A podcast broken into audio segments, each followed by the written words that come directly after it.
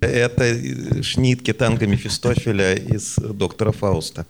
Добрый вечер, друзья. С вами ток-шоу «Язык Эйнштейна». По сути, это устный журнал, в котором трое экспертов из разных областей обсуждают новости науки и технологий просто и с юмором. И очень многое зависит от вас, уважаемые друзья, сидящие здесь в зале – Задавайте ваши вопросы, не стесняйтесь смеяться, аплодировать. Э, чем естественнее будет ваша реакция, тем нам проще будет комментировать эти новости. А кому нам? Меня зовут Максим Гревцев, я представляю сеть информационных центров по атомной энергии. Я буду модератором, я не ученый, никакого оценочного даже суждения высказывать не буду, ну, по крайней мере, не планировал, потому что для этого у нас есть эксперты. Доктор биологических наук, Человек, который аффилирован со многими организациями, назову только две. Это Институт проблем передачи информации Российской Академии Наук и Сколтех Михаил Сергеевич Гельфанд. Спасибо. Но теперь меня точно выгонят, потому что я аффилирован только с двумя организациями в Сколтехе в последнее время с этим строго. Удаляем эту фразу. Вот, да. Нет, ну фразу оставьте, но на всякий случай, значит, господин президент, я отговорился. Хорошо. А, э, наш президент Сколтеха. Дмитрий Горчаков, наш гость из Екатеринбурга, инженер агентства экологической безопасности Альфа X91, в недавнем прошлом научный сотрудник Уральского отделения Российской Академии Наук. И человек, которого не нужно представлять в Новосибирске, Илья Орлов, популяризатор астрономии. Вот такой состав. Друзья, мы уже понимаем, о каких новостях мы будем сегодня говорить, а вот какие будут новости озвучены, вы пока еще не знаете. Об этом знаю только я и чуть-чуть наши эксперты, тем интереснее будет та самая спонтанная реакция а, нашего обсуждения. Итак, приступим. Илья, и первый вопрос у меня к вам. Потому что вы отвечаете за астрономию, и мне кажется, если уж брать э, э, все новости, которые были или касались науки и технологий за последние месяцы, полтора или два, процентов 80 это было обсуждение всех марсианских миссий. Было, было. Почему, зачем вдруг Объединенные Арабские Эмираты, Китай, США и почти э, Союз Европы и России, но мы не успели отправить, ждем следующего окна, но три миссии были отправлены с разницей в несколько недель, и они теперь достигли Марса. Что там происходит на Марсе? Марс – это вообще очень интересно всегда. Да? Не только потому, что Илон Маск туда хочет переселиться и переселить туда полземли, как известно, да? но и Марс – это вообще э, одна из ближайших планет к Земле. Да? Ближе только Венера – но на Венере что-то сложно. А, на Венере плюс 500 градусов и 75 земных атмосфер давления. И все наши аппараты, которые когда-либо приземлялись на Венеру, их было, по-моему, три, а, там просуществовали не более двух часов. Э, человеку хочется просуществовать немножко подольше э, обычно, поэтому ближайшая наша цель на колонизацию, на исследование, на вот это все, это, конечно, Марс. А, Марс интересная планета со всех сторон. А, в частности, э, ну, слово «марсиане» придумал еще, по-моему, Герберт Уэллс, да, э, и нам очень хочется хоть в каком-нибудь виде этих марсиан найти. Э, ну, если не цивилизацию, прям цивилизацию, то что-то такое маленькое, но хотя бы какую-нибудь жизнь на других планетах обнаружить. Естественно, основная цель исследования Марса вот последних лет – это обнаружение следов жизни. Мы уже почти отчаялись мы уже не думаем, что там жизнь есть вот прям в биологическом виде сейчас, но может быть она когда-нибудь какая-то элементарная там была. Потому что раньше на Марсе было потеплее, раньше на Марсе была жидкая вода, совершенно точно была, причем на поверхности был такой океанчик э, с глубиной метров 6, наверное, ну вот прям океанчик э, такой большой. Отличное болото. Да, прекрасное болото, абсолютно. И, может быть, там кто-нибудь и плавал. Если не каракатица с лягушками, то хотя бы там что-то микроскопическое. И вот это все очень хочется, конечно, на Марсе найти. Значит, почему э, так вот э, так сразу? Почему так сразу все? На самом деле э, подходящих моментов к старту, э, для старта к Марсу не так много, они не так часто э, возникают. Это нужно специальное расположение планет на своих орбитах, чтобы с минимальными затратами топлива до Марса долететь и желательно еще и обратно вернуться. То есть мы выбираем моменты, когда Земля максимально близко к Марсу? Нет, там Нет? все сложнее. Планеты что же вертятся по своей орбите, а лететь до Марса далеко, это не до Луны, как не до Луны трое суток лететь, да? а до Марса лететь примерно месяцев 9. То есть это такая э, довольно э, длительная экспедиция получается. Это, собственно, одна из проблем пилотируемых полетов к Марсу, что долго, да, а в космосе там радиация, да, в космосе там много разных других факторов, которые негативно, мягко выражаясь, влияют на, био, на биологию и на медицину. В общем, сложно все на самом деле. Вот. И, э, соответственно, стартовое окно не так часто. И вот действительно все э, страны, которые э, могут чего-то запустить на Марс, решили вот этим окном воспользоваться. Ну, значит, мы да, мы вместе с Европой что-то не успели, да, следующее окно там что-то год через полтора, по-моему, надо посмотреть точно. А, но вообще, если посмотреть историю освоения Марса нами совместно с Европой, там получается довольно печально все. Американцы были успешнее, но нам повезло больше с Венерой. Это правда, что нам повезло больше с Венерой. Значит, ну, наших миссий на Марс, наших, в смысле, советских еще было достаточно много. Э, чем они отметились Э, тем, что, ну вот американцы называют свои марсоходы очень так романтично всегда, там, Curiosity, да, Opportunity, Spirit, там, с соответствующими переводами. Наши миссии на Марс назывались сурово по-советски. Марс-2, Марс-3, Марс-6, Марс-9, ну, вот, вот и так далее, да. Э, значит, последний, э, последняя по дате старта наша миссия на Марс называлась тоже романтично, но не очень, Фобос Грунт. Значит, да. Э, значит, э, основной ее целью была, э, был поиск воды на Марсе. Фобос Грунт стартовал, вышел на околоземную орбиту, потом что-то пошло не так, и он нырнул в Тихий океан. Он нашел воду, он молодец, да, но немножко не там. То есть вот последняя наша совместная российско-европейская миссия таким образом была потеряна. А, значит, кстати, радиация виновата, как говорят, что электроника Фобос Грунта была не приспособлена к космической Я радиации. привык к тому, что в любой проблеме обвиняют так, радиацию. Безусловно. Зеленоградская, что ли, электроника-то? Не знаю. Ну, вероятно, да. Вероятно, да. Вот. Так что э, все у нас еще впереди, наверное. Да, и э, очень хочется надеяться, что вот эти полтора года до следующего стартового окна, ну, приведут электронику в нормальный вид, чтобы хотя бы до Марса долетели. Там как получится, ну, вот хочется. Сейчас, а можно я спрошу? Да. Конечно. Вот вы сказали интересную вещь через запятую. Исследование и колонизация. И потом долго объясняли, почему интересно исследовать. Так. Колонизировать-то зачем? А, зачем колонизировать? Ой, это к Илону Маску, во-первых. Э, Маска нам не привезли организаторы. Это зря, между прочим. Мы обязательно в следующий раз напишем ему, и, возможно, он даже к нам присоединится. Угу. Ну, тут э, в качестве такого ответа, но не от меня, а от э, более умных людей, э, есть фраза Стивена Хокинга, э, почившего уже, а, что если мы за ближайшие сто лет не выйдем за пределы Земли, то это означает конец человеческой цивилизации, что мы тут все помрем от той или иной причины. Ну, э, Илон Маск, в свою очередь, говорит, что... Ну, а он предпочитает, что мы померли там. Да, я, я так понял. Илон Маск в особенности, да. А, значит, э, Илон Маск говорит, что ну, э, развитие и освоение новых территорий – это неотъемлемая свобода и желание человека. Ну вот куда еще развиваться, кроме как на Марс? Я не знаю, почему он на Марс хочет. Я в океан хочу... можно развиваться. Да, казалось бы, и на Земле, тут я согласен, да, и на Земле-то далеко не все исследовано, есть куда.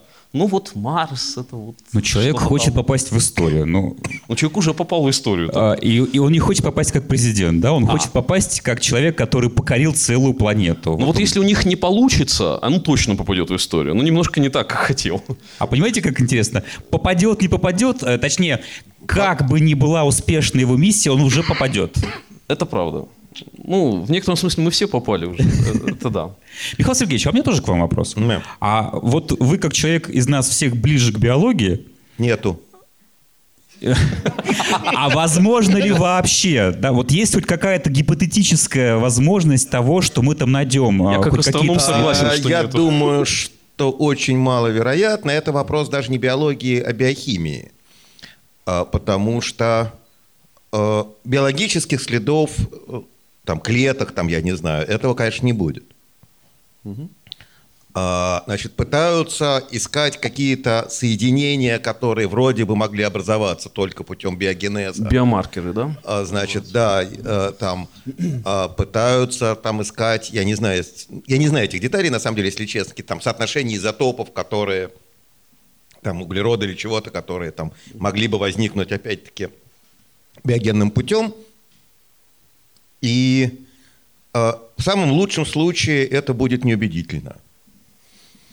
Да, я, я согласен. Но возникает вопрос. Вот. А, и, значит, нет, на самом деле, э, там нужен-то не океан для того, чтобы жизнь возникала, да? Значит, там нужны какие-то пористые глины э, на краю вулканчиков, чтобы они, так сказать, были, то в них было сухо и тепло, то мокрое и тепло, чтобы, значит, там в разных режимах эти самые реакции шли. Значит, если, будет очень так, если считать, что это жизнь, там, грубо говоря, земного типа, там, основанная на тех же принципах, то, по-видимому, физхимия была не такая, чтобы это возникло. Если считать, что это жизнь, основанная не на земных принципах, то мы ее просто не узнаем. Ну да, у нас, не будет, у нас не будет критерия, у нас да. не будет критерия, да. да. Вот, поэтому это все очень романтично, но... Но вопрос ко всем троим, уважаемые друзья. Мне кажется, что в НАСА в Европейском космическом агентстве, в Арабских Эмиратах и в Китае есть люди, которые тоже, наверное, говорят, ребят, не будет, зачем? Безусловно. Есть какие-то другие скрытые цели? Смотрите, в НАСА есть Институт астробиологии. Он такой распределенный, это не один дом, а это, значит, лаборатории в разных местах, которые совокупно называются Институтом астробиологии. Я рассказывал как раз в прошлый раз, когда в Новосибирске был. Они там очень интересные вещи некоторые из них делают. Значит, они действительно исследуют жизнь на других планетах, там десятая просто. Э, вот. А, но, значит, поскольку на других планет, значит, пилить и пилить, а, то они делают вот что. Они исследуют жизнь, которая была на Земле 3 миллиарда лет назад, когда Земля была Не по такой. всем характеристикам, несомненно, другой планетой, да. И вот они делают действительно всякую кучу всякой прикольной науки. Там они реконструируют белки, которые были у бактерий 3 миллиарда лет назад, там вот, вот такого сорта вещи. Такое бывает, да. Прикольно. К Марсу отношения не имеет никакого. Марс принципиально другой был, даже относительно Земли 3 миллиарда лет назад, да, к сожалению, для нашей науки. Но вот Илья сейчас сказал о том, что э, наша э, миссия Фобос э, оказалась э, в Тихом океане, потому что радиация.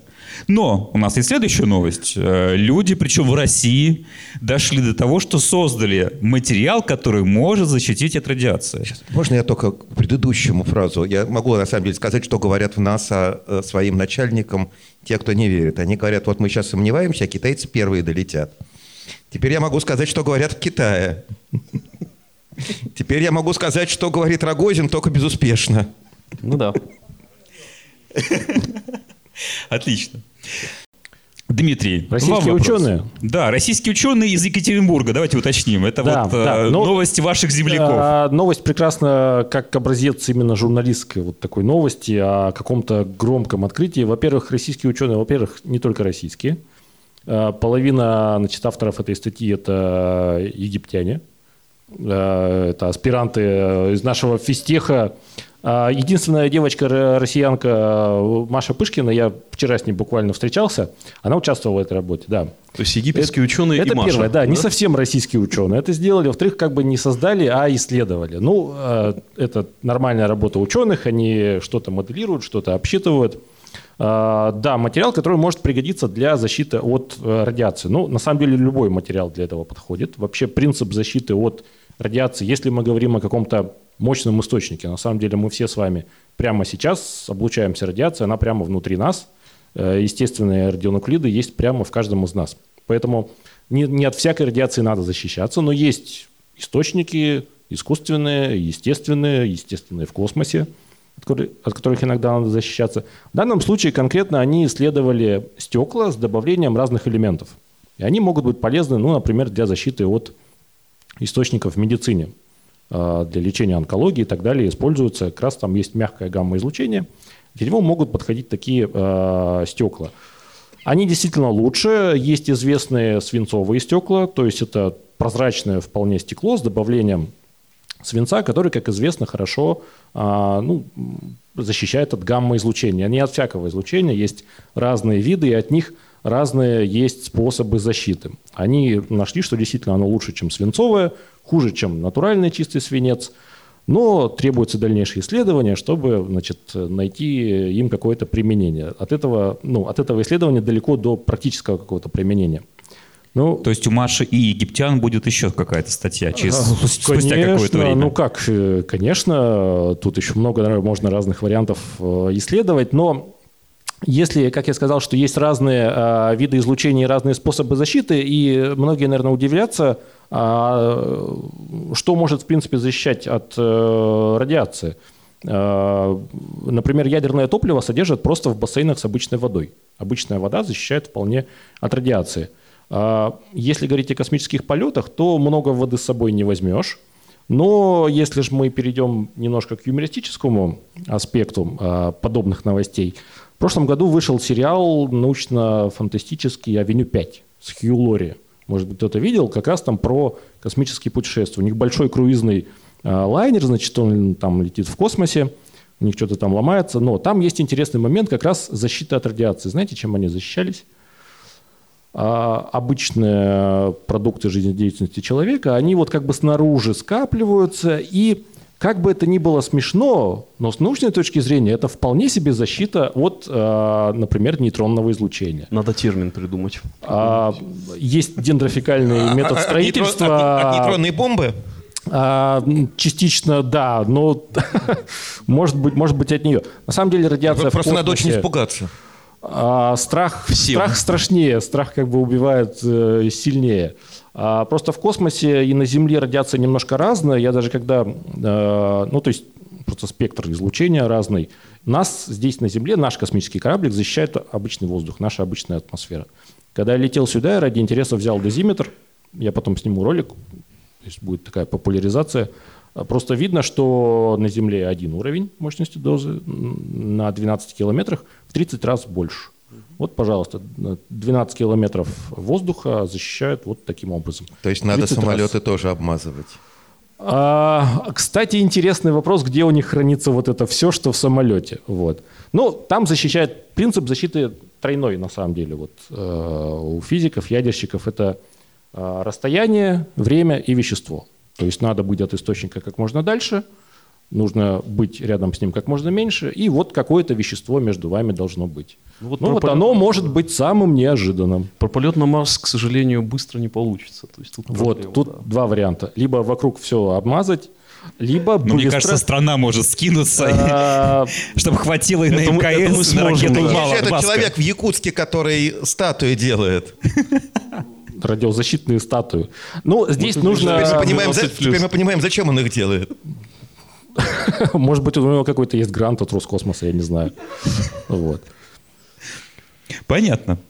Но а, мы остаемся пока еще в теме космоса, потому что та же самая НАСА, или то же самое, а, призвала агрессивно, как пишут российские СМИ, разрабатывать космические ядерные реакторы для путешествия к Марсу. Агрессивно призвала, видимо. Да. А, нет, агрессивно. Ну, я не знаю, уж она агрессивно призвала. Мне кажется, все-таки агрессивно разрабатывать. Зачем? И насколько вообще мы сейчас понимаем а, реальность? Дмитрий, ну, вы лучше всех нас понимаете, насколько это А, может быть реально. Реальность такова, что ядерные реакторы для космоса уже есть и активно использовались. И в Советском Союзе, и в США. Просто э, на нашей орбите они летали в составе, к сожалению, военных спутников. И падали некоторые. И падали Падали некоторые, да, и приш- приходилось чистить часть Канады от того, что у нас вывалилось из нашего спутника. Так что это, кстати, ответ на вопрос, почему это И это не была так не та идет. часть, которая защищала от радиации. Не та, да. она та, Это там все проще. натурально, а здесь немножко пофань- пофанивает. Вот. А после этого как раз есть некие ограничения на запуск реакторов э, в принципе в космос, потому что ну, при старте может что-то пойти не так. У нас так, к сожалению, бывает. Но тем не менее для каких-то дальних миссий уже сейчас и те же марсоходы, да, у них на борту ядерные батарейки. Сейчас, а ядерная батарейка лучше, чем термоэлемент? Это, это, это одно и то же. То есть ядерный термоэлемент, термопара, да, это необходимая вещь для ядерной батарейки. То есть там э, есть радиоизотоп плутония-238, он просто греется, его задача греться. Он дает тепло. Сейчас нет, а какая-то была история, которые греются, когда на солнце, и не греются, когда в тени. Там какой-то из марсоходов, по-моему, с этим был, нет? Или я А, Это была история, по-моему, в прошлом году на Луну китайцы отправили луноход, и на нем тоже был радиоизотопный источник. Он грел как раз электронику на время лунной ночи. Нет, нет, я имел в виду другое, что На разнице температуры. на разнице температур Что-то ну, было, да, на солнце, на солнце и в тени просто, так сказать, там, там вот какая термопара. Э, может быть, просто, кстати, просто на, ну, на может крыше и быть. на, и, на, и на донышке. Вполне может быть, да. Просто как бы солнышко приходит и уходит, а ядерная батарейка... Не, она погодите, я- когда вы летите на рядом. Марс, солнышко никуда не уходит. Поэтому вот НАСА и призывает агрессивно. Не-не, погодите. НАСА призывает не термопару агрессивно делать, а реактор А. агрессивно делать. А если вы просто летите на Марс, И у вас термопара такая, на солнечной стороне значит, один элемент, на теневой стороне другой. Между ними градиент температур, и вы можете там ставить паровой котел и, значит... Пара- э, паровой Паровой котел, это хорошо уже, да. Ну хорошо, Надо ну писать хорошо, не заявку, паровой я котел, считаю, ну ладно, я... НАСА. Хорошо, нас. Ну, надо смотреть, сколько там солнца. Обычно используют для таких, для таких вещей обычно солнечные панели используют, и электричество так, Понятно. так Ну, есть подозрение, что чем- солнечных панелей просто КПД больше. Да, Сильно. Понятно. И чем дальше просто Проволока от Марса, Когда там тем, улетаешь, там, там а, просто там квадратично бывает, да? Ну, это да. Поэтому все, что летит даже в сторону Марса, и тем более за, там, Voyager и новые горизонты, они все Они уже все с уже- ядерными Не, батарейками. ну там-то далеко-то понятно, да. Да. Ну, кроме того, вот на марсоходах с солнечными батареями у них жизнь периодически заканчивается по странным причинам. Типа завалило, э, засыпало пылью, вот как Да, недавно. их, их Opportunity, уже нет, да, и все. только вот И всё. два этих ядерных. Разве что марсиане там. А мы же сможем сделать старты, например, не с Земли, а с Луны, используя ядерные реакторы. А на Луну их как будут На Луну как? Да. Ну, я имею в виду, что нам страшно запускать ракеты, потому что они взрываются иногда на э, запуске, и А тогда Луны-то- мало не А, а на покажется- Луну, а а до на Луну Луны- они попадут нультранспортировкой. Ну, Нет, до ну, Луны их можно довести, а оттуда уже запускать. Погоди, А довести это не запускать ракеты. Довести как, как Обычно- на поезде? Ну Нет, ладно, смотрите, здесь, ладно. э, Жюль Верна был какой-то этот Ну, самый... побуду я сегодня блондинкой.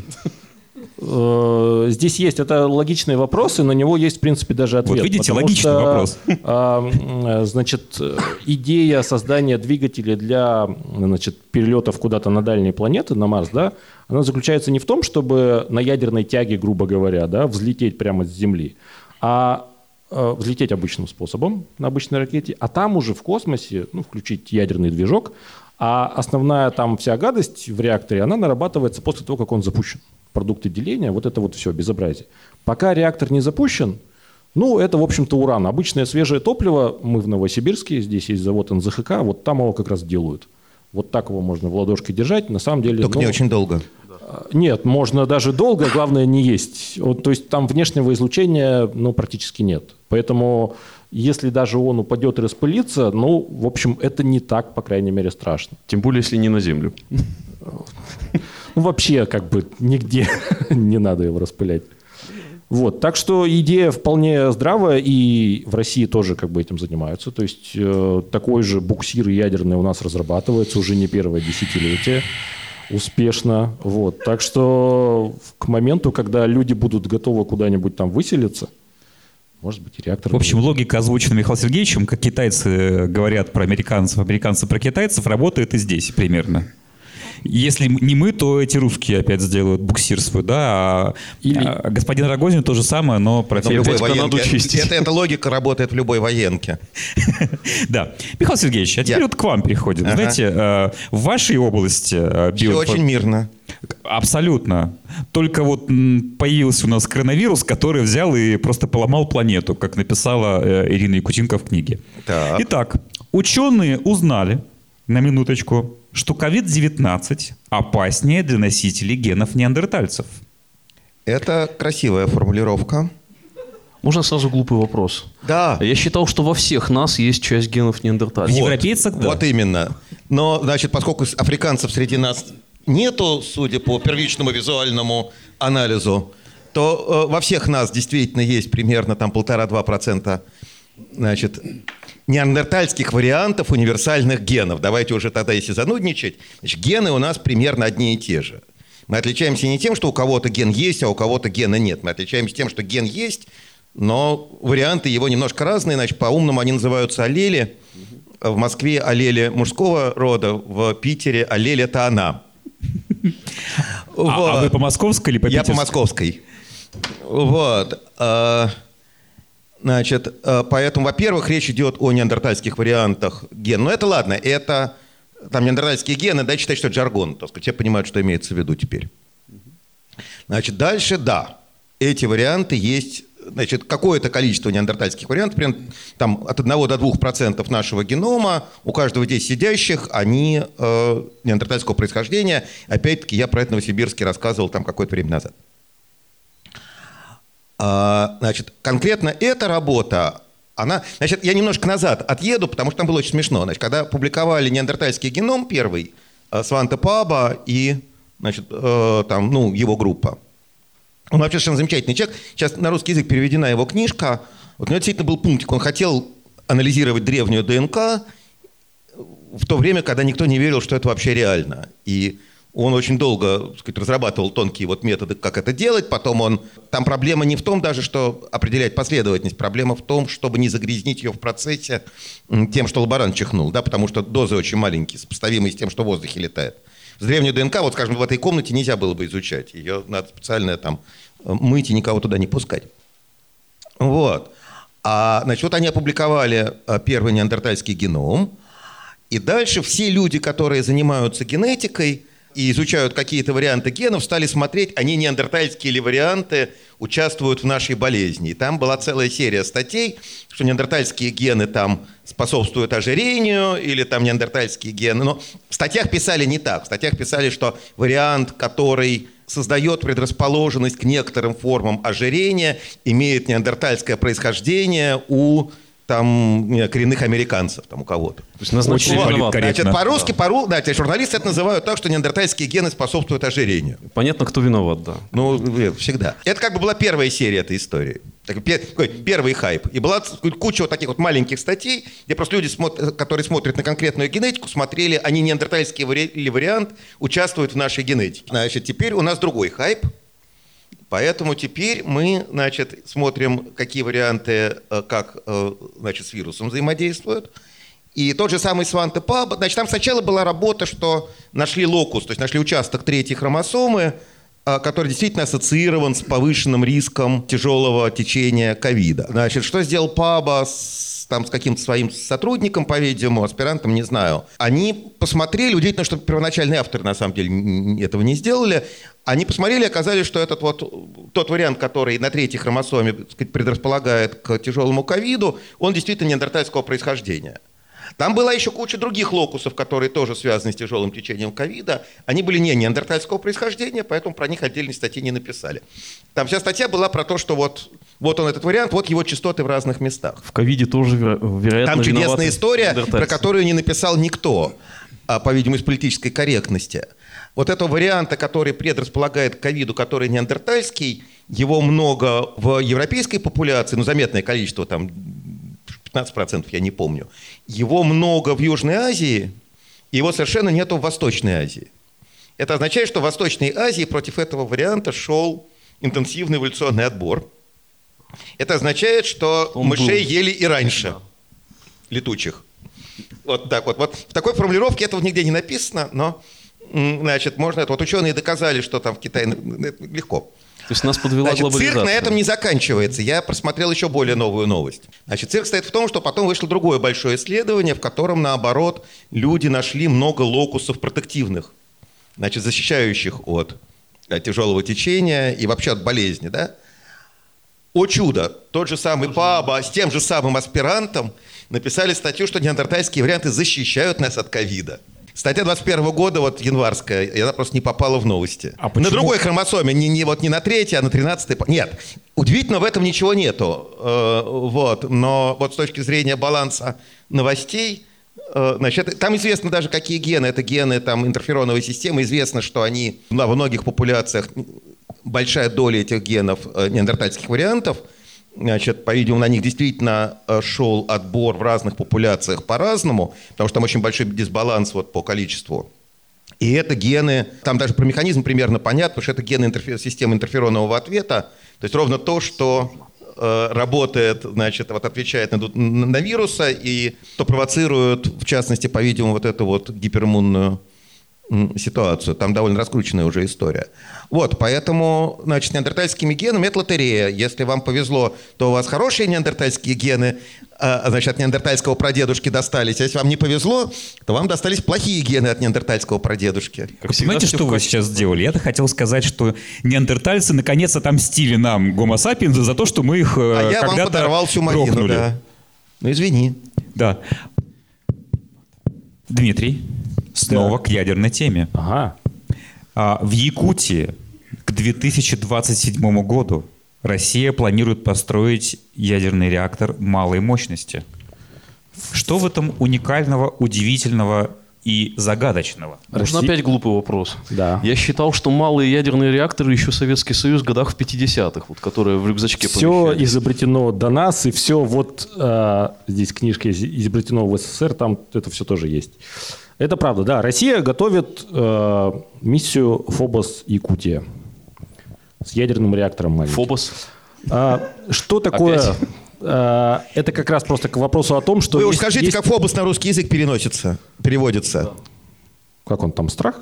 Фоба. Фобос это страх, да. Страх Фобия. Якутии. А, ну, Давайте ладно, так. кроме Мы- шуток. Вот так и а, называем. этот Ядерный- нов- Слушай, давайте по-русски. Мы, в конце концов, русские люди, да, живем в России, на российской земле, занимаемся просвещением. Давайте говорить про- по-русски. Реактор называется «Страх Якутия».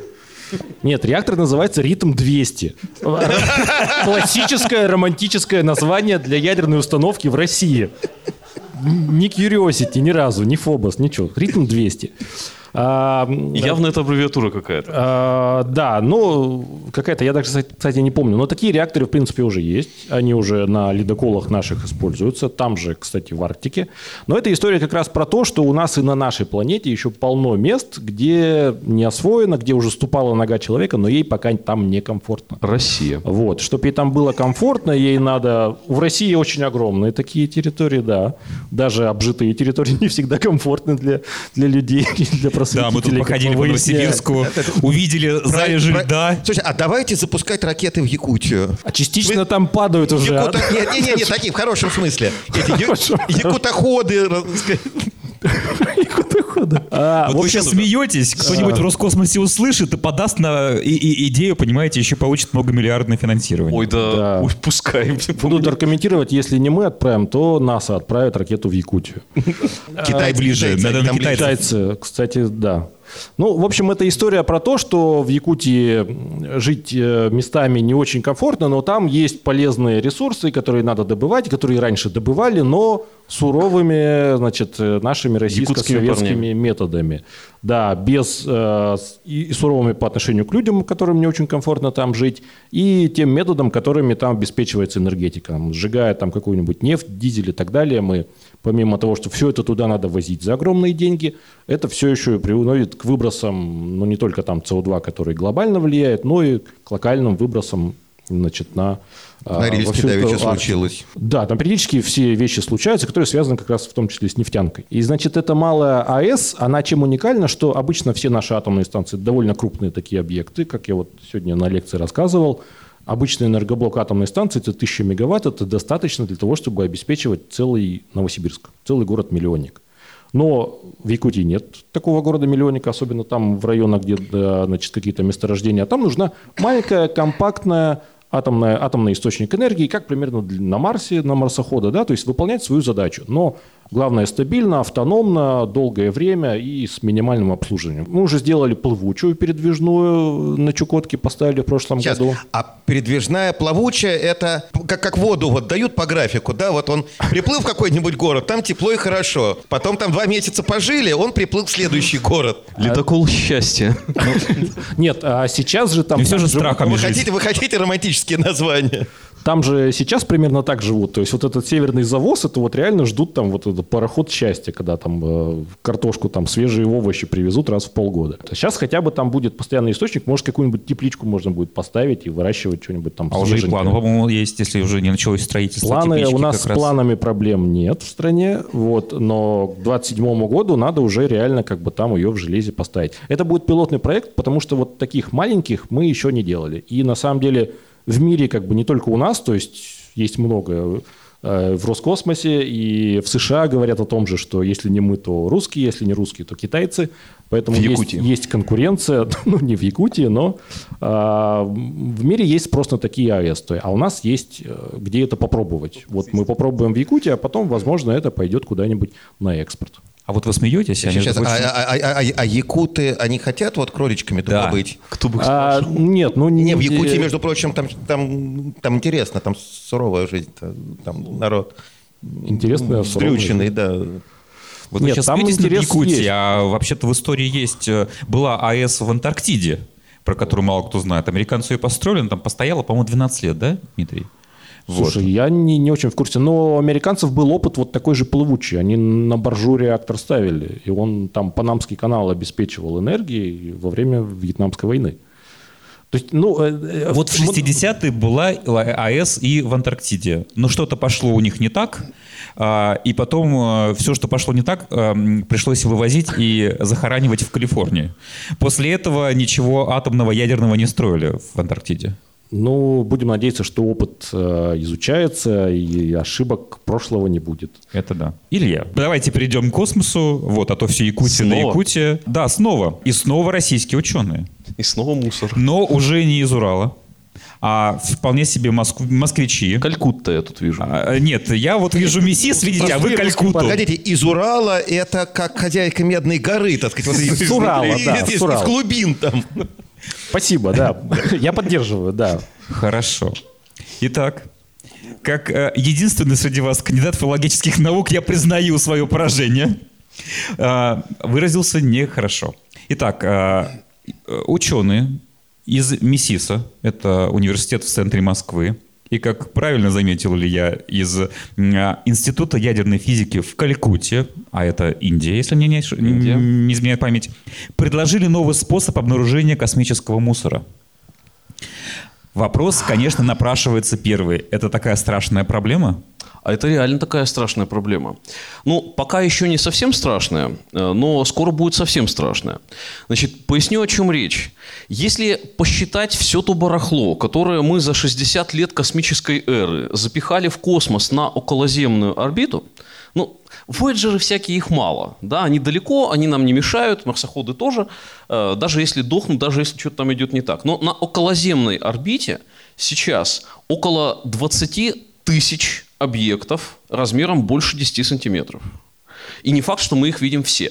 То есть, может, их там и больше на самом деле. То есть, э, по современным оценкам, я специально посмотрел, 7,5 тысяч тонн вот этого барахла крутится на довольно низких орбитах вокруг Земли. Из них примерно треть – это реально работающие спутники, в том числе МКС и так далее. Две трети – это неработающее что-то, это э, третьи ступени ракет, которые там и остаются в основном. Это э, обломки чего-то там. Это потерянные гайки, болты, перчатки, молотки, э, отвертки с МКС. Их там много было. А еще станция «Мир» была. Когда-то еще американские были станции. В общем, и, вот это все на минуточку крутится вокруг Земли со скоростями в несколько, пару десятков километров в секунду. И, итого, да, то есть у нас на э, достаточно низких орбитах э, вращаются тысячи тонн гаек, условно говоря, которые периодически падают на Землю, ну это ладно бы, э, как неудивительно, они периодически сталкиваются между собой, генеря еще больше гаек, Э, периодически эти гайки выпадают радиоактивные, в том числе на север Канады или еще куда-нибудь. Ну и э, этот э, процесс, он нарастающий. Да? Чем больше мусора, тем больше проблем, тем больше мусора. И рано или поздно, а скорее рано, чем поздно, мы просто не, не сумеем запускать новые спутники. Там будет тупо некуда. Да, они будут еще на этапе взлета вмазываться в какой-то космический мусор. То есть сейчас эта проблема пока не настолько не настолько актуальны, но МКС э, уже периодически маневрирует, уходя от облаков космического мусора, потому что если в МКС попадет одна гайка, это еще ничего, а если в МКС попадет что-нибудь по получше, смысле побольше, то это уже могут быть проблемы в том числе у наших космонавтов-астронавтов. То есть э, маленькие гайки — это вот те самые падающие звезды прикольные. Вот буквально позавчера была новость. То есть метеориты, которые позволяют нам загадывать желание, это гайки? Не без этого.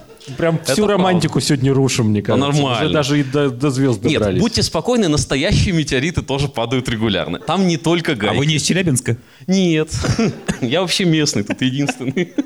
Да, в Челябинск упал нормальный метеорит, его даже нашли. То есть все, все нормально с Челябинском. Соответственно, это реальная проблема. А, Причем еще проблема в том, что человечество категорически не понимает, что с этим делать. Есть очень много проектов. Эти самые, этот самый космический мусор и там какими-то сеточками хотят ловить, и лазером хотят плавить, и куда-то его уносить, правда, непонятно чем. А, но реальных инженерных проектов, которые способны были бы за вменяемое время и по вменяемым деньгам вот эту проблему решить, их нету. Значит, ну тут способ скорее обнаружения космического мусора, да, регистрация ионно-звуковых волн возникает и так далее. Э, короче, да, придумали новый способ обнаруживать этот самый космический мусор. Э, Тут я вижу одну проблему, что если, э, если мы обнаруживаем космический мусор по его взаимодействию с атмосферой, то это значит, что он скоро сам сдохнет. Не, не, погодите, это не атмосфера, а холоземная космическая плазма. А, все, я не дочитал. Это ионно-звуковые волны. Это не звуковые волны, это не то, что он Хорошо, шумит, ладно. пока когда горит, а это Тогда убедили. ионно-звуковые. Тогда убедили, да. Ну, э, это, это позволит нам, э, наверное, э, обнаружить больше таких гаечек, да, на э, близком расстоянии от Земли. Но как это? Но это не поможет нам от них избавиться, увы, к сожалению. То есть тут пока, тут пока не судьба, пока сложно. А, ну, вообще, конечно, здорово, что союз ученых э, Миссиса и Индии спасает север Канады, на который иногда падают гайки. Ну, так- Оптимизм. Так, се- так себе спасает, но есть надежда, да. Это Я правда. добавлю, что как раз, как правильно было сказано, есть вариант захоронения где-то на дальних орбитах. Вот все ядерные установки, их вот туда вот отправляют. Потому что, так что если упадут, то через Мы не не ближе, чем через несколько тысяч лет. А там, глядишь, уже и покинем а нашу там, матушку глядишь, Землю, да? физики из Там Калькутты. Илон и Маск. Марс, вот, вот это все. Да. Да. Но я надеюсь, что, ну хотя нет, конечно, не наше поколение, но вот составлен перечень заболеваний, при которых лечат редактированием оснований. Может быть, мы будем жить очень долго, мы, я имею в виду люди в целом, и там наши прапраправнуки, может быть, и доживут до того состояния, когда придется решать проблемы, что Нет, пройдет тысяча это лет. значительно быстрее. Вот проблема с мусором значительно быстрее по нам ударит. Это лет 30 осталось. При текущем... А, то есть мы её застанем. Да, мы ее застанем, безусловно. То есть Если, текущем- конечно, гены неандертальцев у нас хорошие. Да-да-да. При текущем темпе запуска фут на 20-30 лет еще хватит. Михаил Сергеевич, так что там с перечнем заболеваний? Я чужой на этом празднике жизни все время, потому что люди разговаривают про интересное, там, про космос, про ядерные установки, потом бабах, заболевание, потом опять про интересное, потом опять бабах. Зато актуально. Вот, значит, это ни разу не актуально. Смотрите, вот, и это, как было правильно сказано, типичный пример журналистского заголовка. Пункт первый. Никакие заболевания никаким редактированием оснований не лечат. То есть список составлен ноль. А, значит, первый интересный вопрос, как был правильно спрошено в зале, основание чего? Значит, основание не марксизма, ленинизма, как можно было подумать, вот, а имеются в виду нуклеотиды, вот эти вот пара, вот когда ДНК состоит из пары оснований, это вот эти основания. И это такой перевод с английского языка. Base значит основание. А по-русски на самом деле так тоже иногда говорят, значит, азотистые основания, но создается действительно двусмысленность. А, значит, пункт второй. Это даже не... То есть вот то, что в основе этой новости лежит, это даже не статья, и это тезис на конференции, э, которая случилась в Новосибирске в прошлом году. Причем не самой конференции, а ее молодежной секции. Глубоко залезли. Достоверная наука. Вот, э, значит, да. Нет, при этом хорошая, разумная работа, но абсолютно, э, значит, проходная, да, ну, вот. э, я, ну, там, я знаю людей, которые это делали, э, то есть я не знал, что они это делают, но я просто фамилии знакомые увидел. А, Значит, я сейчас объясню, о чем речь, и объясню, почему, э, что с заголовком. Я не буду совсем рассказывать всю предысторию, которая хорошая. Значит, существенная часть значит, этой истории – это то, что э, люди научились взять единичную клетку. Геном мы ее знаем, потому что, ну, там у него могут быть какие-то индивидуальные особенности, но, в общем, геном человека мы знаем, да, мы знаем, в каких местах могут быть особенности. А мы можем в этом геноме поменять одну конкретную букву. И вот это и называется редактированием генома. Когда вы э, не делаете какие-то большие вставки, не делаете чего-то случайного, а меняете просто точечно вот конкретные буквы. Это то, за что дали Нобелевскую премию э, значит, Дженнифер Дудни и еще кому-то я забыл. э, Француженки какой-то. да, не, не помню фамилии, неважно. Значит, это на самом деле, значит, то, что они сделали и за что они получили значит, Нобелевскую премию, это инженерное достижение. Они взяли некоторые фундаментальные научные наблюдения и придумали, как его приспособить э, вот для этой задачи. Задача сама по себе хорошая, потому что там, в генной инженерии э, дает довольно много значит, возможностей, чтобы делать всякое интересное. Система эта, вот, вот эта фундаментальная наука, вот то, что там действительно не инженерная, а такое про понимание, это вообще история про бактериальный иммунитет, это про то, как бактерии борются с вирусами. И это, на самом деле, очень красивый пример того, что можно заниматься любой фундаментальной наукой, из нее выскочит с некоторой вероятностью что-то абсолютно полезное. Да? То есть люди изучали системы адаптивного иммунитета противовирусного бактериального, а перед этим другие люди просто изучали статистику бактериальных геномов. Там первые наблюдения, они были чисто про то, что в геномах какие-то странные повторы наблюдаются. И вот потом из этого выросло там за 15 лет такая практическая вещь. А, значит, фишка там в том, что в силу, опять-таки, фундаментальных особенностей этих систем, когда я сказал, что можно любую букву поменять, на самом деле не любую. Потому что те буквы, которые мы редактируем, они должны находиться в некотором специальном контексте. Слева там мы можем поменять А на Ж, но слева от этого А должно стоять С. А если слева от этого А стоит не С, а что-то другое, то мы это А поменять не можем. Теми ферментами, которыми мы это делаем, эти ферменты бактериального происхождения. Каждый фермент, который может такого сорта вещь сделать, он имеет свой собственный контекст, в котором он работает. Значит, что сделали коллеги? Они взяли из базы данных э, мутации моногенные, то есть конкретные точечные мутации, которые ведут к генетическим заболеваниям. Посмотрели, в каком контексте эти мутации наблюдаются, значит, что, что, что слева-справа от этой буквы. И посмотрели, есть ли сейчас у нас такой фермент, который может адресно редактировать конкретно эту мутацию. И написали длинный-длинный, такая, так сказать, хорошая техническая работа. Да? Написали длинную базу данных, что вот такую, значит, при такой-то мутации можно использовать такие-то ферменты. Значит, дальше лечить болезни мы таким способом не сможем, потому что у взрослого человека там сколько, несколько миллиардов клеток, и мы в каждую из них, значит, не отредактируем. Вмешиваться в... Значит, это можно делать на стадии эмбриона, когда клеток мало, или, скажем, еще лучше она одна. И это то, что этот китайский деятель в свое время сделал, за что получил по шапке. Забыл, какого фамилию, но там был человек, который редактировал человеческого эмбриона, по легенде. Значит, на стадии эмбриона мы это делать можем, но не очень понятно зачем. Потому что, значит, если мы уже знаем, что этот эмбрион несет какой-то генетический дефект, ну давайте мы там, этой маме подсадим не этого эмбриона, а соседнего, у которого этого генетического дефекта просто нет. Зачем нужна эта тяжелая технология с точечным редактированием, когда можно просто взять... Ну, понятно, да, это же не, не, не внутри матки делается все упражнение, она все равно делается в пробирке, да, все равно это, э, значит, оплодотворение пробир, ну, сказать, и как это называется, экстракорпоральное, да. Поэтому, значит, про лечение и вообще про практическое использование этого в этом смысле разговора нету. А такое техническое упражнение, ну вот оно как раз для молодежной конференции очень хорошо. То есть такая вот олимпиада для школьников? Только для Нет, ну это хорошая техническая задача, да, вот, так сказать, просто на программистские навыки. Там возьми одну базу данных, возьми другую базу данных и сопоставь. Ну, слушайте, ребята хорошо владеют Excel. Нет, все, нет, нет, нет, еще раз, там претензий к статье нету никаких. А там коллеги из индикатора, которые из этого сделали, э, значит, научную новость, но это вот российские ученые открыли. Слушайте, как много сегодня звучит про российские ученые.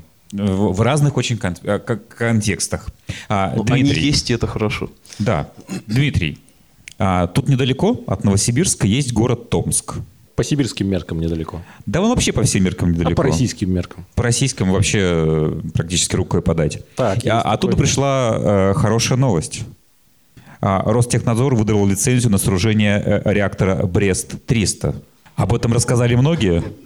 А, в чем хорошесть этой новости и чего э, полезного ждать народному хозяйству? Да, у нас хорошие новости, когда регулирующий орган дал какое-то разрешение на что-то, а не запретил. Ну, новость в чем? Э, она имеет большое глобальное, на самом деле, такое техническое значение для атомной энергетики – а, потому что все вот эти страшные цифры, вот Брест, опять все очень романтично у нас называется, Брест ОД-300. вот. А это, это, это Брест-литовский или это Брест-французский? Это Брест-томский, сибирский. А, ядерный быстрый реактор, короче. А, я просто объясню тогда на пальцах, что это и зачем. Вот есть, значит, обыч, обычная простая атомная энергетика. Там простая ядерная физика, делится уран – причем э, в ядерном реакторе делится, ну, урана есть несколько изотопов, это атомы одного и того же элемента, но у них разная там э, масса ядер. Э, и в ядерных реакторах обычно идет реакция на изотопе 235 уране. А основной 238 он не задействован. Но вот этого, который работает, 35 его в уране всего 0,7%, меньше 1%. И вся мировая атомная энергетика построена на том, что сжигается вот этот изотоп, маленькая часть. И, э, ну, на самом деле, такой подход, он вполне имеет место, э, вполне оправдан экономически, но при таком использовании урана, в принципе, урана хватит, ну, лет на 100. В принципе, это тоже не проблема, потому что можно найти и другие месторождения. Ну, и, э, но есть другая проблема, что это приводит к образованию ядерных отходов. Потому что вот эти реакторы, которые работают по такой тепловой схеме, то есть там специальный тепловой спектр нейтронов, который может только вот такую ядерную реакцию проводить. А это топливо, когда его выгружают, это по сути, ну, его нельзя загрузить обратно. Но есть другой тип реакторов, где используются нейтроны других энергий, быстрых. Это называются быстрые реакторы. Их всего несколько в мире. Я вот из, из-под Екатеринбурга, как раз в 20 километрах от меня уже 40 лет работает атомная станция. Единственная в мире, где есть реактор на быстрых нейтронах. БН-600. Очень все тоже романтично. БН-600 и БН-800, которые 5 лет назад запустили. Вот там это уже используется. Там э, топливо, которое выгружается из обычных реакторов, его можно переработать, выделить э, там э, этот э, 38-й уран и изотоп плутония, который в нем образовался. И вот этот новый изотоп плутония, он уже может использоваться как топливо для этих быстрых реакторов. То есть мы, по сути, в одном типе реакторов топливо облучили, переработали, и оно стало топливом для другого типа реактора. То есть на отходах работает. На отходах. Это история, на самом деле, про переработку отходов, только ядерных. Вот. Поэтому э, вот такие быстрые реакторы, они важны для того, чтобы сокращать объем отходов. Мы из отходов обычной энергетики делаем топливо для, энерги... для атомной энергетики будущего. Вот. Но таких типов быстрых реакторов может быть много, и Россия в этом плане уникальна, что у нас есть несколько типов. Вот один БН-600 уже работает, но там топливо перевозят на другой комбинат, в Сибирь, опять же сюда, как мы тут Томск, вот это все, а Железногорск, Красноярск. Красноярск это тоже все, недалеко. Это вот, да, вот, вот, буквально. Там перерабатывают, и оттуда возят уже обратно к нам, значит, на Урал, а, и там загружают. Вот этот реактор Брест-300, у него много а, технических новинок. Там теплоноситель другой, не натрий, а свинец. Там топливо будет другое, более плотное, нитридное. И там главная вот такая фишка вот этого замкнутого ядерного цикла, когда вот так замыкается использование топлива, то, что это все предполагается делать прямо там на площадке. То есть вот реактор, атомная станция, он вырабатывает энергию, и рядом есть э, модуль, который будет заниматься вот этой фабрикацией топлива, то есть переработкой, фабрикацией нового топлива и загрузкой обратно. И надо будет только туда загружать отвальный уран, тот, который остается от обычной энергетики при обогащении урана. Вот тот самый 238 изотоп, которого там 99 с лишним процентов, но он в обычной энергетике практически не используется атомный. Его уже скопилось запасов там почти 2 миллиона тонн у нас в США в основном. И вот его можно использовать, обратно вернуть в топливный ядерный цикл, и тогда уже не на 100 лет хватит нам урана и топлива при текущих темпах. Если мы увеличим темпы, нам там и на 50 лет не хватит. Но вот при таком замкнутом цикле нам э, ядерного топлива хватит, это практически станет, станет неисчерпаемый источник энергии. То есть это вот вариант э, к бесконечной энергии здесь на Земле. То есть это шаг такой к zero waste. Кому? Zero waste. А, Zero Waste. Я просто от красивых названий отвык, немножко погрузившись. Ну, конечно, Waste, БНы. Да. Вот, так что у нас, в общем, в России э, уже помимо быстрой натриевой технологии, вот еще такая свинцовая появляется, интересная. А есть ли в мире какие-то аналоги? Ну, можно погордиться? А, В разном аспекте аналоги есть. А, Если говорить, что это АЭС как бы малой мощности, получается 300 мегаватт. 300 в этой аббревиатуре, это значит 300 мегаватт электрических. Это как раз АЭС малой мощности, то вот что В будет Якутии. примерно строиться в Якутии, да, и к чему есть, в общем-то, большой интерес по всему миру. То есть там китайцы такие вещи пытаются строить. А, И китайцы же построили, то есть вторая вещь, в которой это могут, может быть аналогия, это как раз быстрые реакторы и замыкание топливного цикла. И здесь тоже китайцы, в общем-то, уже догоняют. Как я уже сказал, у нас есть натриевые реакторы быстрые, в Китае тоже есть. И мы, в общем, помогали. Он очень похож на русский реактор. Вот. э, Цифр... Нет, вот этот э, БН. То есть они пока нас догоняют потому, что мы уже сделали. Вот есть по Adidas быстрым- и Абибас, а там БН и что в Китае? У них НБ? тоже романтика не очень, там CFR 600, в общем, такой э, нормально, у них тоже такая советская традиция э, присвоения названий. Хотя они красиво называют космические аппараты, там колесницы вот эти, и реактор, который у Лунный них- заяц у них вечная. Да, заяц, нефритовый, все вот эти вот э, вещи. И у них э, новый реактор, который не строит атомные станции, он у них тоже называется Хуалон-1. Это тоже какой-то что-то... Лучше не переводить. Дра- Нет, это дракон, там все прилично. А, дракон какой-то? Это какой-то дракон, хотя какой может быть и неприлично. Надо будет обра- обязательно обратиться к какому-нибудь китаеведу, который бы нам рассказал, что там за дракон. Погодите, а кто у нас кандидат филологических наук? Да я. Ну я же не специалист по китайскому языку. А, вот вы спросили, а я вот тоже сейчас у вас спрошу, Михаил Сергеевич, что за новый алгоритм поможет в поиске генов, опять про генов, про гены, Про генов. ответственных за развитие болезни? Во всем виноваты гены.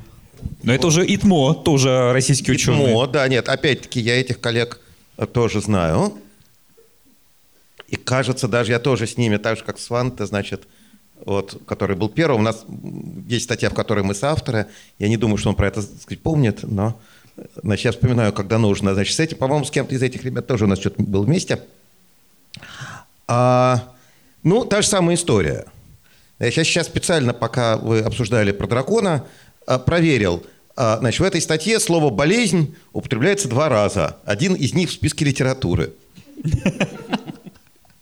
Есть опять журналисты. Вот. А, Значит, а тоже хорошая... Значит, зато в ней есть теоремы. Кошмар. Значит, да, вот, значит, э, это такая школа, такая часть биоинформатики, в которой вот математизированная, они там действительно делают строгие алгоритмы и доказывают про них теоремы. Значит, содержательная эта история вот про что. А, Значит, мы умеем смотреть, как работают гены в клетке, причем сразу все. Просто там э, мы можем посмотреть, с какой интенсивностью. Там вот мы берем два образца. А, ну, например, из здоровой ткани и э, значит, какой-то ткани болезненной, там, или воспаление, или опухоль, или что-нибудь еще. Измеряем у, интенсивность работы генов. Я могу технически рассказать, о, о чем речь, но это не так существенно, достаточно просто понимать. И дальше сравниваем работу генов одной ткани и в другой. И видим, что какие-то гены работают по-разному. Там в больной ткани там, интенсивнее, чем здоровой, или наоборот не так интенсивно. И мы можем написать список таких генов и пытаться из этого делать какую-то великую биологию. Но когда у вас просто список из 100 генов, которые что-то делают с какими-то функциями, не очень понятно, как это интерпретировать. Поэтому следующее, что люди делают, там есть разные варианты. Там можно смотреть, э, как гены влияют на работу друг друга из экспериментов другого сорта. Можно смотреть, какие белки взаимодействуют друг с другом. Можно смотреть вот какую вещь. Можно взять два гена, померить их работу в самых разных тканях и в самых разных условиях. Это уже померено, да, таких экспериментов сделаны многие, там уже тысячи, я думаю. И посмотреть корреляцию. Вот верно ли, что если в какой-то ткани один ген работает интенсивно, то и другой будет работать интенсивно, и наоборот. Это вы можете просто посмотреть корреляцию вот вдоль разных условий. В конечном счете э, все эти разнообразные данные приводят к тому, что у вас получается граф. Значит, вершины этого графа – это гены, а ребра, которые их связывают, значит, ребра, значит, это вот эти разные варианты связи. А, То есть на каждом ребре стоит число, которое показывает, насколько интенсивно эти гены там связаны друг с другом, насколько интенсивно коррелирует, например, их работа. И дальше нам хочется в этом графе рисовать модули, нам хочется рисовать группы генов, которые хорошо связаны друг с другом.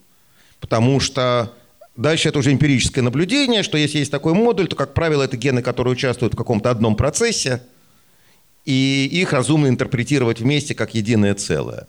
Да, там есть модули, которые э, там включаются или наоборот выключаются при раке, там есть модуль воспаления, там есть модуль ответа на стресс и так далее. Да, у них даже имена есть, потому что понятно, о чем речь.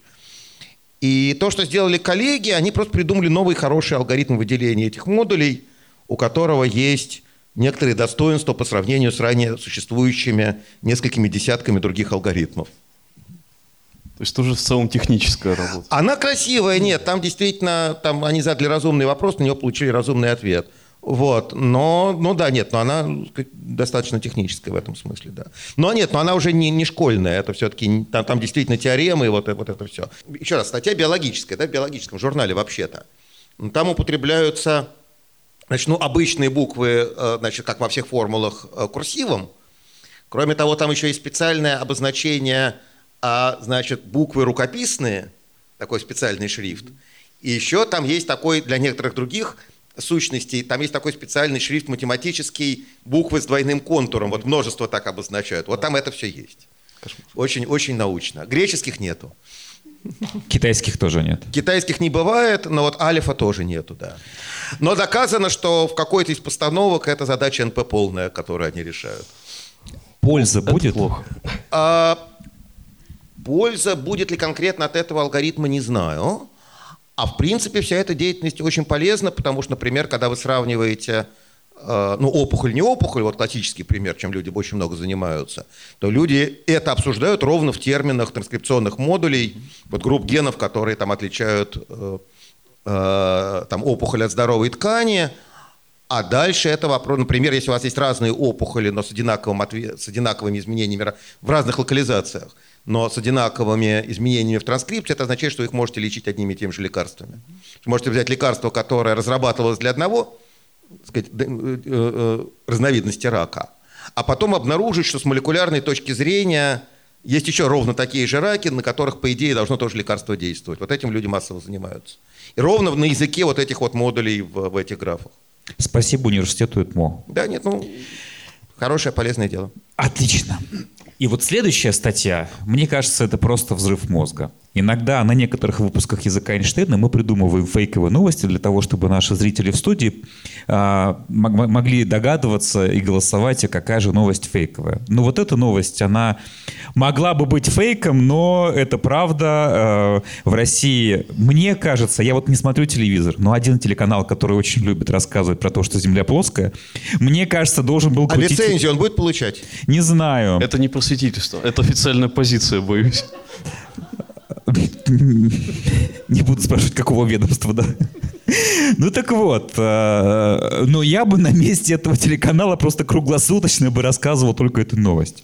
Послушайте, как она звучит. Пентагон признал, что изучал места крушения НЛО и располагает находками, которые изменят наши жизни навсегда. Изменят наши жизни навсегда – это кавычки, видимо, цитата из официального релиза Пентагона.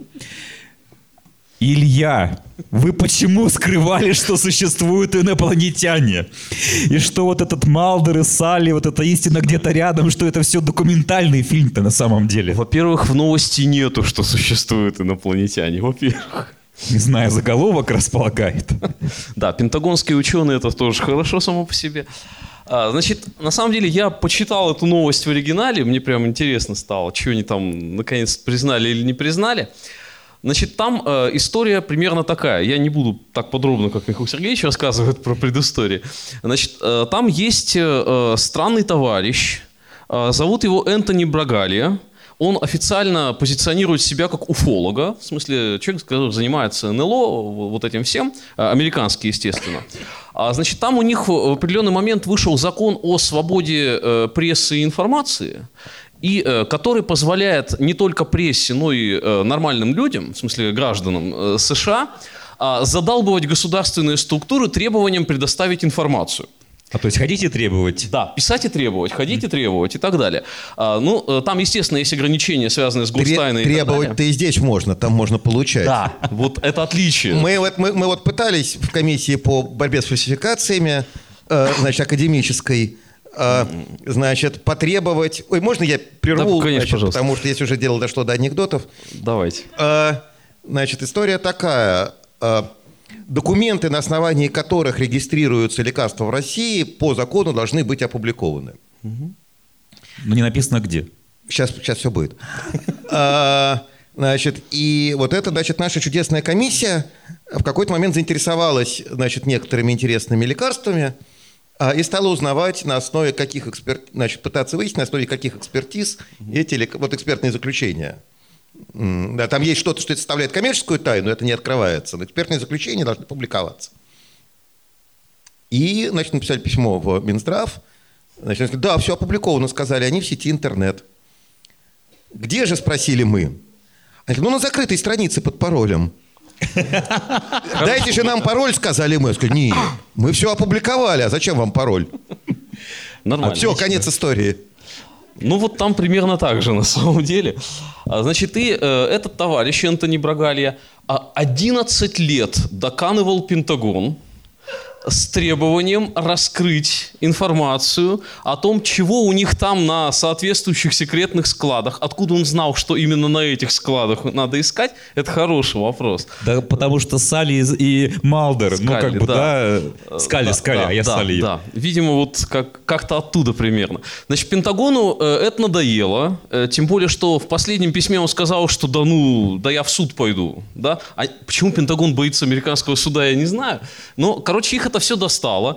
Они ему прислали 150-страничный отчет, а, не очень понятно, о чем пишет э, этот самый Энтони Брагали.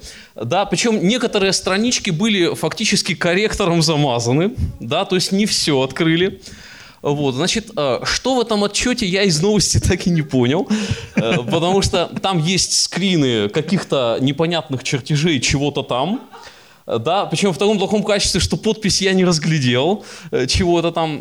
Там больше всего картинка похожа на вот этот э, кубик из магнитиков неодимовых, там вот что-то что вот такое вот, да. Но действительно, якобы, по утверждению этого Энтони Брагали, э, Пентагон признал, что они выезжали на предполагаемые места крушения НЛО. Ну, было бы странно, если бы не выезжали, да. И что-то там нашли. Было бы странно, если бы они там ничего не нашли, что-то ж бахнуло, да. Значит, и э, дальше фраза очень туманная, что они располагают материалами, я не понял, материалами либо в смысле информации, либо в смысле вот реального материала, которые изменят наше представление о реальности. Точка. Все. Да? Значит, а речь всего лишь о гайках, которые это пытаются сами найти вы гайки, речь... и Калькутты. Слушайте, я знаю, что там бахнуло. Там бахнул маленький самолетик, который перевозил субстанции из Колумбии э, возможно, значит, э, в Южные возможно, Штаты. Возможно. Ну, то есть, э, что... И ясно, что это, там, там куча материалов, которые изменят представление о реальности самым коренным да. образом. Тем более, там же это все горит, э, когда бахает. То есть, вот прям, да, прям, прям нормально. Мы постепенно двигаемся к 18+, да. да. вот. То есть, как-то... Э, Конкретики, естественно, никакой. Э, значит, товарищ Барагалия говорит, что вот он вот-вот, вот сейчас где-то опубликует, э, видимо, тоже под паролем, значит, этот 150-страничный отчет. И более того, он послал в Пентагон письмо с требованием подробнее рассказать, что они там где нашли. Значит, я в этом смысле верю в Пентагон, что они отпи- э, в следующий раз они отпишутся на 800 страниц и совершенно... И тоже через 11 лет. Конечно, да. Совершенно никто ничего не поймет. Э, ну, вот мое личное убеждение, что он их всех просто достал, и какой-нибудь начальник средней руки сказал своему подчиненному, ну накатай ему уже что-нибудь, чтобы он отвалил и, и успокоился. То есть, а, я и он пошел в ближайшие меня... голливудские э, агентства, да. где да, много да. плохих сценариев, которые не взяли в работу. А, вот я сильно подозреваю, я что... Я думаю, что нет на самом деле, а, потому что а, ну, известно, что в недрах военных ведомств, вот в научных разделах военных ведомств, значит, чего только нет. Ну, это правда. А там гравицапу, которую, значит, запускали в России в космос, вечный двигатель, да. его же сделала какая-то военно-сельская организация, а вовсе да. не академический институт. Данелия да? сказал, что нам Минобороны дали гравицапу. Психотронное да. оружие, значит, тоже у нас исследовали. Вот, значит, э, там э, академик Александров, который руководитель другой комиссии Академии наук по лженауке, да, он же, собственно, влез во всю вот эту вот э, историю, когда в 90-е годы э, значит, вот эти самые э, архивы научные Минобороновские, значит, кто-то, я не помню кто из там ельцинских руководителей – заинтересовался, что же там такое лежит, и просто попросил мнение Академии наук про научную ценность этих исследований. А поскольку, значит, Александров физик, то это, естественно, попало к физикам, значит, он схватился за голову, и вот, значит, э, там можно почитать его воспоминания, там были это там середина 90-х, какие достаточно тяжелые истории, когда там за ним приезжали несколько раз, там, значит, вот. Значит, я думаю, что в Пентагоне 50-е годы и там в начале 60-х, когда был пик увлечения этими САУ УФО, э, сидели такие же разработчики Гравицап запросто. Так, без проблем, да. И генерили вот эти самые отчеты про чудесные материалы, которые изменят наше представление о действительности. Значит, то есть вот все, как вы сказали, там с голливудскими сценаристами и все, только это были, э, значит, не голливудские сценаристы, а местные писатели – значит, научных прожектов, таких военно-научных прожектов. За большие государственные За деньги. большие государственные деньги, и не сейчас, а 50-е годы. И, скорее всего, просто из архива подняли Возможно. вот какую-то из этих, какую-то из этих бумаг. Это, по-моему, такой более мрачное, но и поэтому более э, э, правдоподобное объяснение. Возможно, но при этом они говорят, что реально вот эти материалы, якобы инопланетного происхождения, активно используются в технологиях современных, в каких не указывают, кстати. Так что, вероятно, оно так и есть. То есть чем-то там на стыке полезного науки и писания отчетов, ну то есть как, как у нас все сейчас, э, да, они занимались 50 лет назад. Что-то из этого вылезло. То есть я не думаю, вот лично я не думаю, что там реально что-то инопланетное, там, скорее всего, какие-то фейки высокого уровня, скажем Я так. в качестве уже такого анекдота в смысле 19 века в случае из жизни могу байку рассказать. У меня, а, ну тоже где-то вот в конце 90-х, начале 2000-х у нас был какой-то совместный проект с американским очень хорошим биологом, который э, исходно происходил из Лос- Лос-Аламоса. Это вот такая биология э, Ядерная. через, через, через, я- ну, это геномика, но, так сказать, с, как бы с ядерными корнями. Да, так же, как в России, на самом деле, а там Институт молекулярной генетики, который теперь обратно сожрал Курчатник, но в свое время он, от- от- от- сказать, в, более, в более лучшие времена он от Курчатника, наоборот, отделялся. Вот. А, он был последним уч- учеником Улума, кстати, вот этот самый Джим, с которым мы беседовали. Вот. А, и а, ну, у нас какие-то из этого какие-то совместные статьи вышли, все. Но у нас было такое развлечение, когда он меня вечером, значит, я приезжал к нему, и когда он меня вечером водил в кабак, то мы травили байки. Он рассказывал истории про, значит, департамент, э, э, э, Department of Energy, ну, то есть американское министерство обороны фактически. А я рассказывал байки про устройство науки в России. И это вот такое вот классическое вот травить байки, вот как, как, как это самое, да? Просто до полного истощения, значит. Истории абсолютно одинаковые. Конечно, да. Потому что люди одинаковые. Друзья, знаете, я сделал странный, возможно, вывод. Но из всего, что сегодня прозвучало, а, не стоит носить, наверное, шапочки из фольги. Вот, а, хотя у меня есть специальная шапочка для, чтобы вот в зуме работать. Есть я, такая, да? да, да, я всех А развлекаю. вот ее нужно менять, потому что, как мы узнали, по-настоящему защищает от, от непрошенного влияния только шапочка из биологических отходов. Сами вы из биологических отходов. А, значит, а у меня шапочка заря... из Гималаев, привезенная моим аспирантом, заряженная местным шаманом на защиту от всего, от, от- от- от всего на свете. Работает? Ну вот, я уже целый год в зуме лекции читаю, и, и, и как Какие огурчик. еще нужны и как, и, доказательства? как, и, и как, и как огурчик. Дайте задание тому же самому аспиранту написать об этом статью. А, и обязательно в форме слива сообщите кому-нибудь э, авторитетному э, Знаете, он, изданию. вы, вы- это, между прочим, опасная вещь, потому что он напишет. Э, Это, ну, хорошо, я предложу. Да-да. Или вы скажите фамилию, я сам напишу. А фамилию не скажу, значит, он сейчас занимается лабораторией тем, что делает устройство под названием морбидостат. Я догадался, да. Друзья, с нами был Михаил Гельфанд, Дмитрий Горчаков и Илья Орлов. И все это было ток-шоу «Язык Эйнштейна» от сети информационных центров по атомной энергии. Подписывайтесь на нас в социальных сетях и обязательно найдите наш подкаст. Подкасты ИЦАИ, их три разных.